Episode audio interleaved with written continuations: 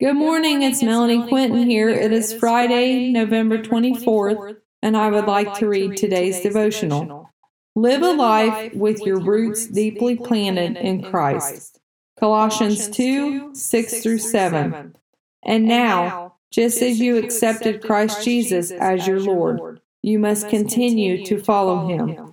Let your roots grow down into him, and let your lives be built on him. Then your faith will grow strong in the truth you were taught, and you will overflow with thankfulness. Follow the Lord Jesus. Grow deep roots in your belief of him. Build your lives on him. As a result, your faith will grow strong in the truth you were taught, and you will overflow with thankfulness.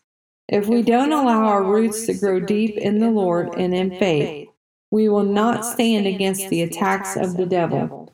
What are you doing to grow deeper in your faith?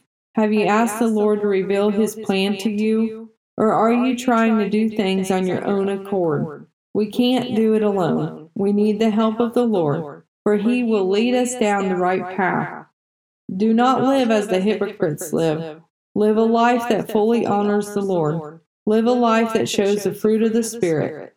Do not fulfill the flesh. Instead, deny the flesh of lustful things. Walk a life in righteousness. Do not walk a life in deceit. For everything that is done in private has a way of coming out in public.